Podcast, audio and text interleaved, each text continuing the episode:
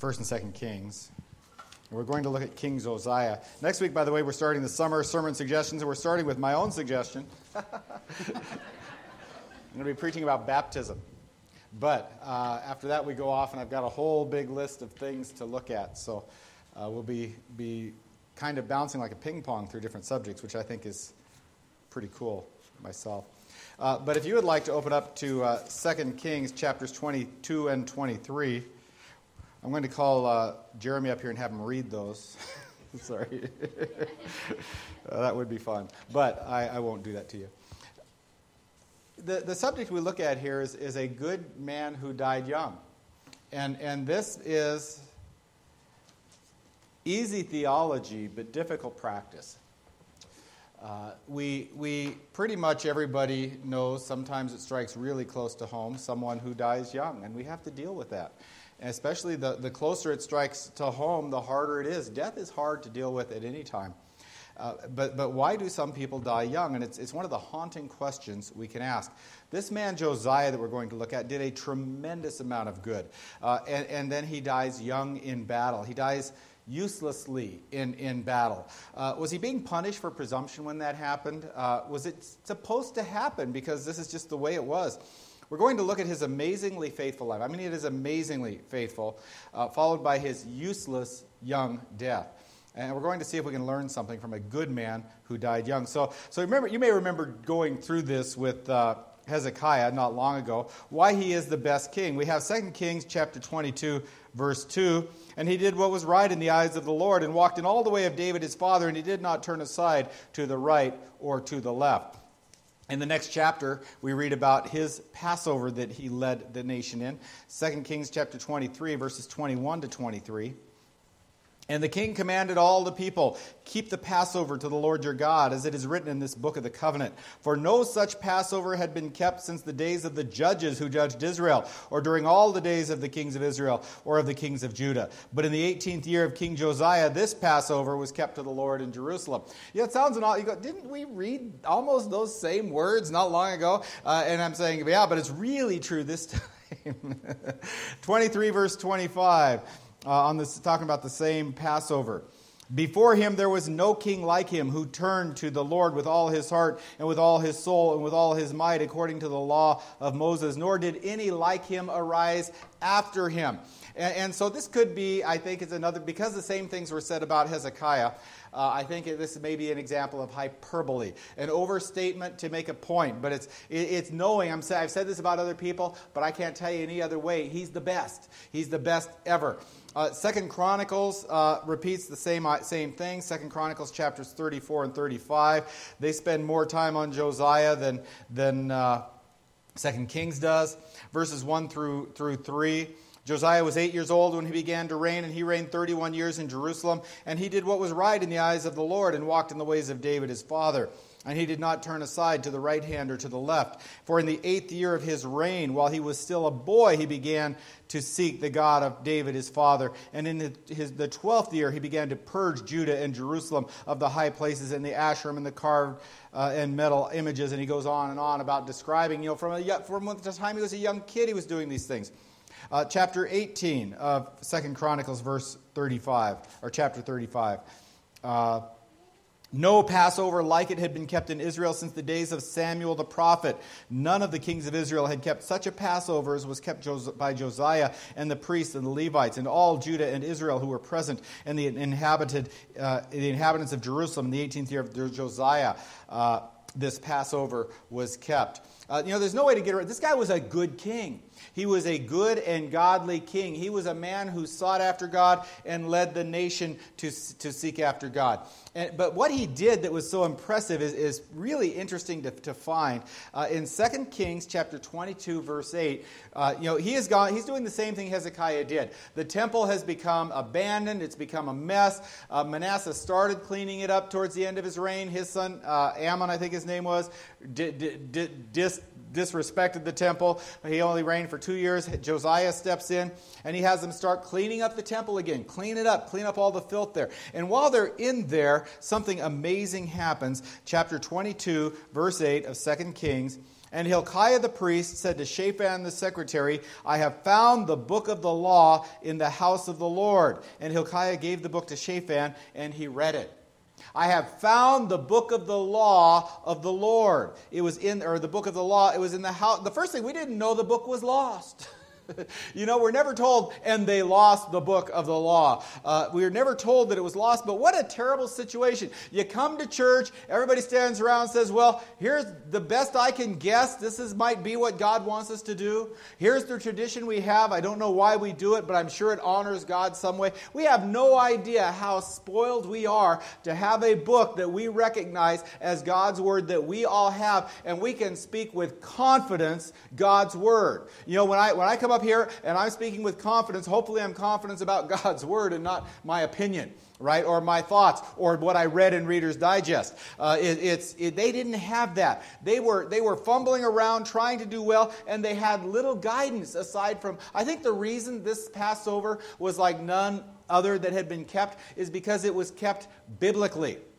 I think they had kept bigger Passover. Saul and Solomon's pa- uh, offering, they, they, passed, they counted, they couldn't count the animals. It says there was more than it could be counted. Hezekiah, as he talks about all the animals, I mean, there were big Passovers done before, but I think the distinction was he read in, in the book of the law, this is how it is to be done, and I think they did it that way. And they got rid of all the baggage of tradition and the way they did it this way and the way they did it then, and they went back to the book and said, here's what the book says, and we're going to do it. And so they did one like it had not been done. We don't know, by the way, there's a lot of things we don't know about this book of the law that they found. We don't know what it was. Right? This might have been what we call today the Pentateuch, the books of Moses, Genesis, Exodus, Leviticus, Numbers, and Deuteronomy, because those are often called the law. And it might have been those five books. It might have simply been Deuteronomy uh, which is, you know, the word Deuteronomy means second law. It, it would work. His response uh, to the danger, because listen to what Josiah did when they read the book of the law. Um, when the king heard the words of the book of the law, this is starting at verse 11 in 2 Kings 22.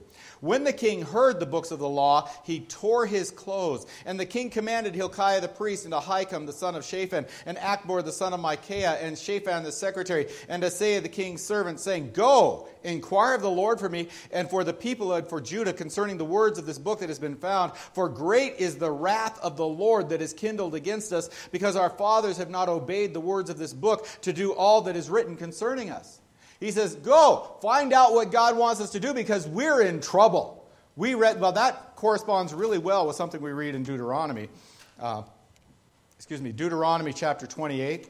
And it's just, it's too much to read. We're not going to try to read this whole thing. It would be like reading chapters 23 and 22 and 23 of, of Second Chronicles. But it starts at verse 15 of, 20, of chapter 28, and it goes through um, well, the end of the chapter, and the chapter goes has six, 68 verses. So, I mean, it's a lot. For if you will, if you will not obey the Lord's, voice of the Lord your God and be careful to do His commandments, this is verse uh, 16, and His statutes that I command, then all these curses shall come upon you and overtake you. Cursed shall you be in the city. Cursed shall you be in the field. Cursed shall be your basket and your kneading bowl. Cursed shall be the fruit of your womb and the fruit of your ground, the increase of your herds, the young of your flock. Cursed shall you be when you come in, and cursed shall you be when you go out. The Lord will send curses, confusion, and frustration. And he just goes on and on and on with the curses that they are walking into because they have disobeyed. And I read about three verses of the curses uh, uh, that, that, that, are there. And his emphasis on, on, oh no, these things are going to happen to us, because he recognized everything that, that he said, if you do these, these curses will come upon you, they have done. They have earned the curses. They deserve to have the curses fall on them. They deserve the wrath of God to be poured out on them. He read God's word. He says, Oh no, Great argument for this being Deuteronomy that he read. But then later, when we see how they observe the Passover, you can go, well, I think it was Exodus. you know, I think, I think Exodus is in there because he read about the Passover and what they're supposed to do. And, and so it could have very well been all of it. And he just took the entire thing to heart. Uh, his emphasis on the Passover comes from there. We don't know what it was, exactly what this book of the law was. We find also he made a great emphasis on teachings of David that are really interesting because the best place we find them is in these same books books, First and Second Kings. We, we say First and Second Kings. We might say, well, maybe First Kings was written first. First and Second Kings in the Hebrew Bible is one book. We make it two because it's so big. that's, why the, that's why our Bibles have 1st and 2nd Kings instead of just the book of Kings. 1st and 2nd Chronicles. The Old Testament, when, when you have a 1st and a 2nd, it's because it was too big and they wanted to make it fit on their scrolls, and so they divided it in two. And, and so it was. Uh, it was one book, and so it's in this book. So whatever the sources are for First and Second Kings, that's probably the sources he researched and found. He did his homework to find out. What we do know is how he responded, and and so the biggest thing he did was was believe. That, that's the biggest thing Josiah did that made him such an awesome king is he believed. He read God's word and he says, this is true. We have to do something about it. Because if you say, wow, this is true, and you don't do something about it, then I don't care what you call it. It's not belief. It's not faith. It's some kind of a mental uh, concession to, the, to, to what you find, but it is not faith because faith requires action. And Josiah, his faith resulted in action. We see how he responded. He didn't treat this, this book of the law as an interesting artifact. Hey, we found the book of the law. Really? Let me have a look at that. Wow, look at the cover. This thing's old. you know, you can just look at. Is there copyright in here? Yes. Uh, people bring me an old book. The first thing I look for is when was it printed. I, I, go. I get, I get curious. I want to find out about it. I, I, I want to know those things. We, he didn't treat it. He didn't take it into storage. You know, anybody remember Raiders of the Lost Ark? What they did with the Ark of the Covenant? You know, take it and put it in a box and put it in storage because we need to study this thing, or, or something like that. They did, they did not respond. You know, what would our government do today? You know, if the Bible had been lost for 60 years, someone comes in and goes, "Hey, I found one." Let's and we take it to the government. We say, "Look what we did." And they say, "Hey, I know just where to put this." Right? And they take it and it goes into the Smithsonian you know, open to uh, Ecclesiastes. so yes, and, and, and, that's that's our, I, I can't see our government our government leaders responding in a good way to this. He didn't treat it as, as a, a, a museum piece. He didn't treat it as a valuable antique. He didn't treat it as just a curiosity. Uh, it, he recognized this as the word of God. And the big thing is not that Josiah found the book of the law. The big thing is that when Josiah found the book of the law, he responded in complete faith. He treated it as if it was the book of the law of God. And, and we see Josiah's repentance. Uh, chapter 22, verses 11 through 13. When the king heard the words of the book of the law, he tore his clothes and I, and I read this. He, he sent those different people with the hard to pronounce names, saying, Go inquire of the Lord for me and for the people and all Judah concerning the words of this book that has been found. For great is the wrath of the Lord that is kindled against us, because our fathers have not obeyed the words of this book to do according to all that is written concerning us. And he saw his guilt. And the thing is, is this is a good guy. We read when he was 80, became king. When he was 16, or at least in the eighth year of his reign, I assume he was 16. You know, years don't always correspond exactly. Uh, maybe he was 15. uh, he, he, he started cleaning the temple, he started doing what he could. Uh, when he was king, he, he personally looked really good, but, but Josiah recognized something about himself. He was the king. He was the representative of the people. And he looked at his people and he says, We are a sinful people. We are a people who have done wrong. We are a people who have incurred the wrath of God and deserve his wrath to be poured out on us. He tore his clothes, he sought God's will. This is what faith looks like when the Word of God rebukes you. You read the Word of God and you see something, you see something and you read along and you see the word gossip. You know, I, I, I would much more easily confess that I sometimes talk about people then confess that I'm a gossip. because I don't like the word gossip. But then I look at it and I go, I'm a gossip. Man, I hate that. I don't want to. So, so instead, I look at the Word of God and I go, you know what I do? Well, you know what? Here's what it says, but I'm not that bad. Yet God is against that, but there's other people who sin worse. There's other people who've done worse. There's other people who make me look good by comparison. Uh, in fact, I'm, I'm, I'm man, I'm pretty high up that ladder, gossip wise. when the Word of God rebukes you, you do not justify yourself. When the Word of God rebukes you, you repent. You confess.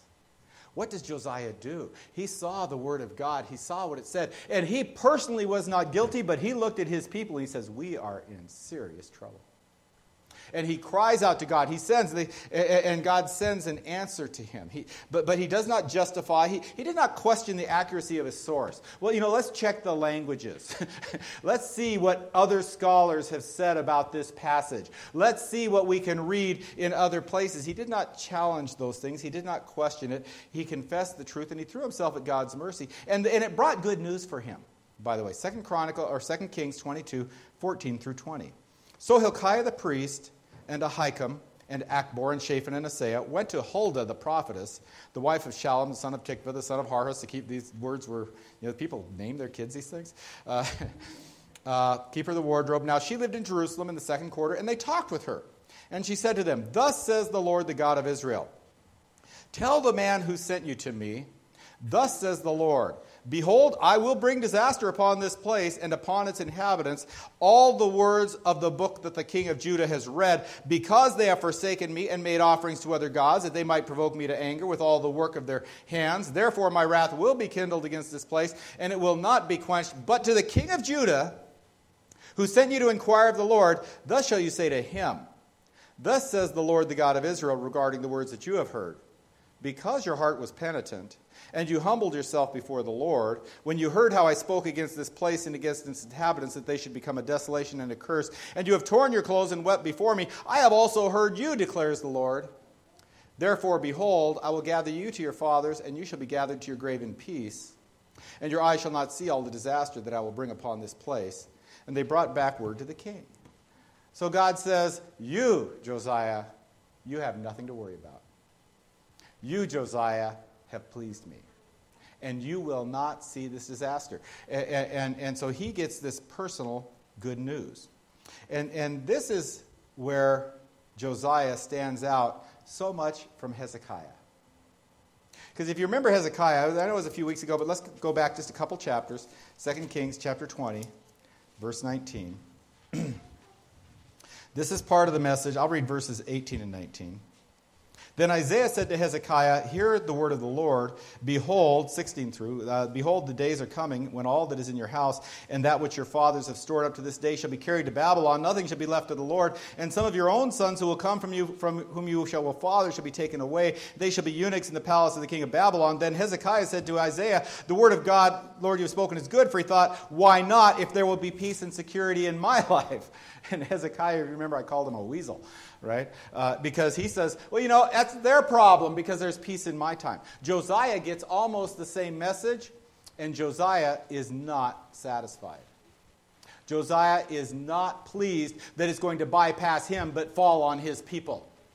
He is not pleased. He does not respond like Hezekiah does. And for that, for, to, my mind, he stands head and shoulders above Hezekiah there. And what we find in chapter 23 uh, is, is that Josiah leads the nation in repentance. And, and without reading it, just take my word for it here, sorry. Verses 1 to 3, he publicly made a commitment to God and led the people to do the same. I will read those three. Then the king sent, then, meaning after they brought the word to the king that in his time he was going to be carried away in peace before these curses fell on them. Uh, after he received that, then the king sent, and all the elders of Judah and Jerusalem were gathered to him. And the king went up to the house of the Lord, and with him all the men of Judah, and all the inhabitants of Jerusalem, and all and the priests and the prophets, all the peoples, both small and great. And he read in their hearing the words of the book of the covenant that had been found in the house of the Lord. And the king stood by the pillar and made a covenant before before the Lord, to walk after the Lord, and to keep his commandment and his testimonies and his statutes with all his heart and soul, and to perform the words of the covenant that were written in the book. And all the people joined in the covenant. The king came up and he said, As for me and my house, he says, You can do what you choose. As for me and my house, we will serve the Lord. I mean, that's not the quote, but you get the idea. And all the people said, Me too. As for me and my house, that's what I'm doing. He led the people in this. Uh, he led the people to do this. He went on in verses uh, 4 through 20, he cleansed the temple. We see he's already been doing that. He cleanses the temple, he cleanses the land. He gets rid of everything used in Baal worship or Asherah worship. He gets rid of all the pagan priests. He defiles and breaks down the high places. You remember his grandfather Manasseh, the worst of the baddest of the bad, who burnt his son in the fire to Topheth, to, uh, up on Topheth, or in the valley of Hinnom, uh, to, to, to uh, the valley of Hinnom, to Topheth, to Molech. Uh, Josiah goes down and he burns the altar. he destroys the place where they were killing children. He does that. He takes and he defiles the place where they were doing the bad things. He goes a step beyond uh, just simply not doing it. He destroys the potential to do it. He, he got rid of the things that he got rid of the th- things that dated all the way back to Solomon. Remember, Solomon, he, he married all those different women and they had their different gods, and he built altars and temples and places for the worship of their gods to please his foreign wives. They led him astray. Josiah got rid of those. These things are 350 years old. That's how far Solomon predates Josiah. He went in, it's like going into Washington, D.C., and starting to tear down our national monuments because they're that well established and that much a part of And by the way, that well built and that expensive. And he goes in, he says, uh uh-uh, uh, these things will not be part of my country. These things will not be part of the worship of God that my country follows. And he tears those things down. Uh, he led them in ter- destroying the high places at Bethel. Bethel is where uh, the prophet went up when, when where, where uh, Jeroboam, the first king of the northern countries, goes and he builds the, puts the golden calves and the altars there. And he goes up and he defiles those altars. And they've been around for 300 years. And he goes and he destroys that and he fulfills prophecy in doing all this. He does all these things. And then after after he's done that, or maybe while he's doing it, then he leads the nation in this Passover celebration. And here's my question why bother? Why bother? You've already been told, God says, as soon as you're gone, I'm punishing this place. All these things that I said, I'm going to bring on them. They are going to be punished because they have done these sins. You have found favor in my sight, so I'm going to wait till after your death, but then I'm going to punish. Why did he bother to do it? Well, I think it's because when Josiah repented, God showed mercy. When Josiah repented, God saw his penitent heart and said, In your time, I will not do this. Guess why Josiah is leading the nation in repentance? I, I, mean, it doesn't say, but I'm reading into this that he wants God to do the same for them. As they turn to God with all their heart and their soul and their, their mind and their strength and, and, and worship Him first, that God will have mercy on them in the same way. I, I think he's, he's thinking this kind of thing and he's trying to hope that God would spare them. And it's a doomed effort because, by the way, when Josiah dies, they get an evil king and the people immediately do evil with him. I, I don't understand the people. Uh, they're, they're some kind of religious chameleons. You know, it's, it's but it is a, a, serious reminder for us. You know, we must not. I, I, by the way, Lynn, I thought that sounded like an accusation. We were really happy a year ago we found you guys. you know, we, we as a church, we need to draw strength from each other. We as a church need to be here to support each other, to help each other, to make it easier for each other to walk following God. But our walk following God must not be dependent only on the church. It is dependent on our personal dedication to Jesus Christ, to God, to serve Him, to follow Him, to obey Him. And if the church vanishes away, I, that sounds like the rapture. I don't want to say the church gets raptured and you don't. But, but if something happened and, and you find yourself without us, you need to be that dedicated to God anyway, and not find yourself somewhere else where they do something else, and because they do something else, you're doing that. Right? You need to have the, because these people didn't the people of this nation. While he was there, he was their strength, and they said, We're gathering our strength and our focus and our drive from you, but as soon as the next guy comes up, we're going with him. That's what these people did. But he made, you know, he did everything he could. He did everything that I think is humanly possible. I mean, he just, man, this guy was awesome. It was a doomed effort, but if nothing else, this, this response makes Josiah the greatest king since David, and maybe including David. This guy is, is uh, uh, just, you know, ladies, you have another baby, it's a boy, name him Josiah. okay, and then we move on, we find Josiah's useless death. A death that accomplished, it was a meaningless death. Uh, chapter 23, 2 uh, Kings, starting at verse 28.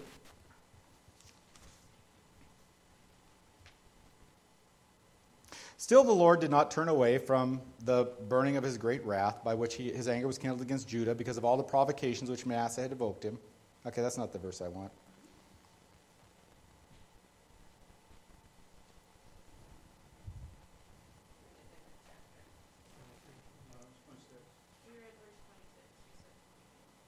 Oh, aha. Okay, yeah. Uh, now, the rest of the acts of Josiah and all that he did, are they not written in the book of the Chronicles of the Kings of Judah?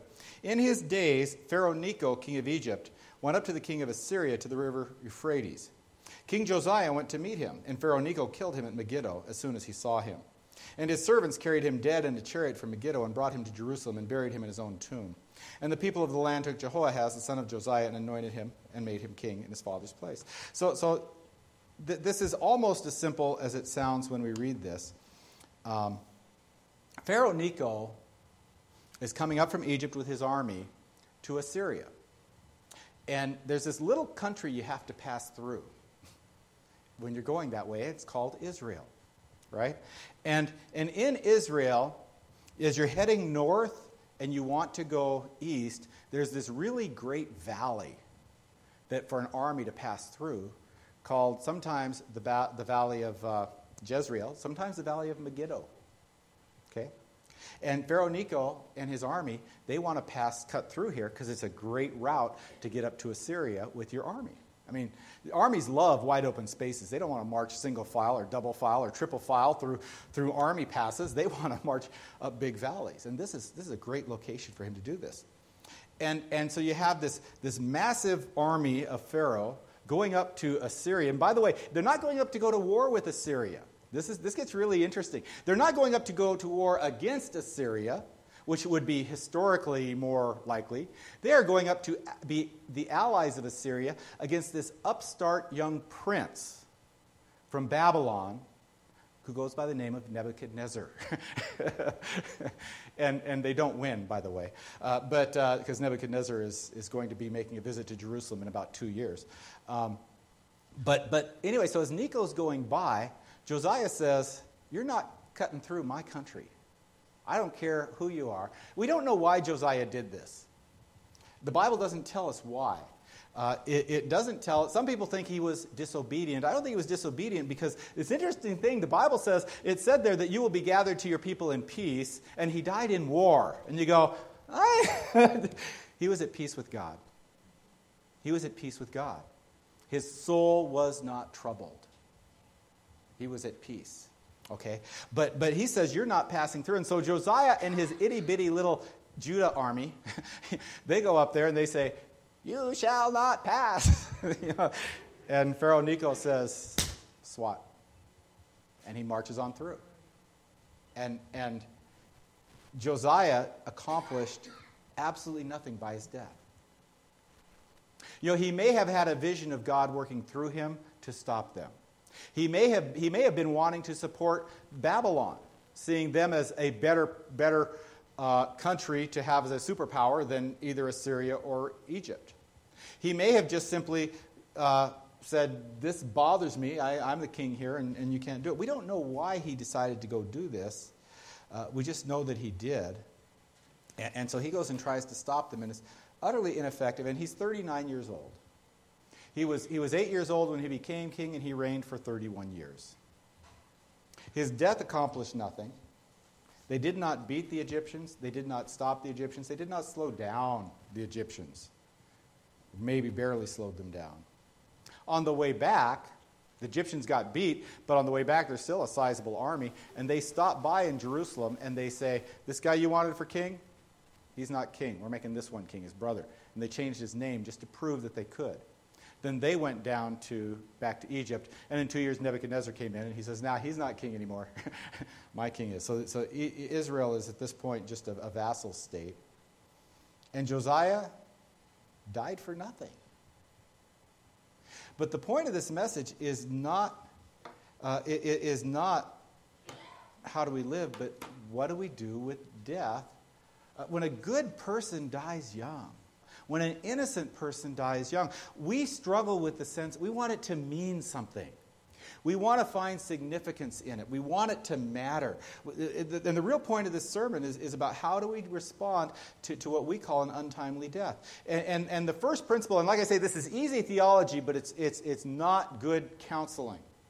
Never go up to someone who is hurting and struggling with an early death and say, this is, theologically true. God never lost anyone to death. Ever. Because if you're going to heaven, then you go to heaven. God does not lose you. For us, it's, it's a great iron curtain. You know, it's a great separator, one side to the other. We lose people to death for a time. But God has never lost anyone to death. But that's not easy comfort when someone has lost someone. It, it's a true statement. It's a great statement for you to remember. And when you struggle with this, remember it right? And hopefully it will be a comfort to you. But be careful how you try to share with someone who is in pain when that happens. So that's the first principle. The second principle is it's only pride or maybe arrogance that makes us think our death is supposed to be meaningful. Who am I that I think my death, I would love to die a significant death. You know? I, and I, have told you this before, I want bragging rights in heaven. You know, I want, I want to die as a martyr who helps other people get away or survive or, or, or win, right? And so I go to heaven and I go, look at me. you know, yeah, I did something. I, you know, it's like, I, I would love to have a significant death. I think for that reason I'll probably die in my sleep someday. because we love, to, we like to glorify ourselves. We like honor for ourselves we like to think we matter. You know, most deaths, face it, are not significant in making an impact on the world. Why do we think they should be? You know, I'll tell you something. If you want to make an impact on the world, do it while you're alive. And the reason Josiah matters is not because he died. What Josiah matters is because he lived. And when he lived, he served God with all his heart, soul, mind, and strength. He is the living example of a person who did this. He is not impressive because of how he lived. We, we don't have a lot of choice in that. You know, sometimes you do. Sometimes you get to be the guy who jumps on the grenade to save your buddies. But, but not many people have that dubious privilege. Uh, we don't have a lot of choice usually in how we die. Uh, and, and, and, and, but we do have a choice in how we live and it's our living that makes our dying matter. None of us knows how many days we've been given. We don't know that. I was once told, I had a friend whose mom was a little bit odd when I was in high school, and she prophesied over all of us kids. You know, 15, 16 years, old, might have been 17 or 18, I don't know. But she, she came to me and she says, You're going to die young helping somebody. And I thought, well, I can tell you right now, I'm 20 years older than she was when she said I was going to die young. I think whatever your definition of young is, something, something went wrong.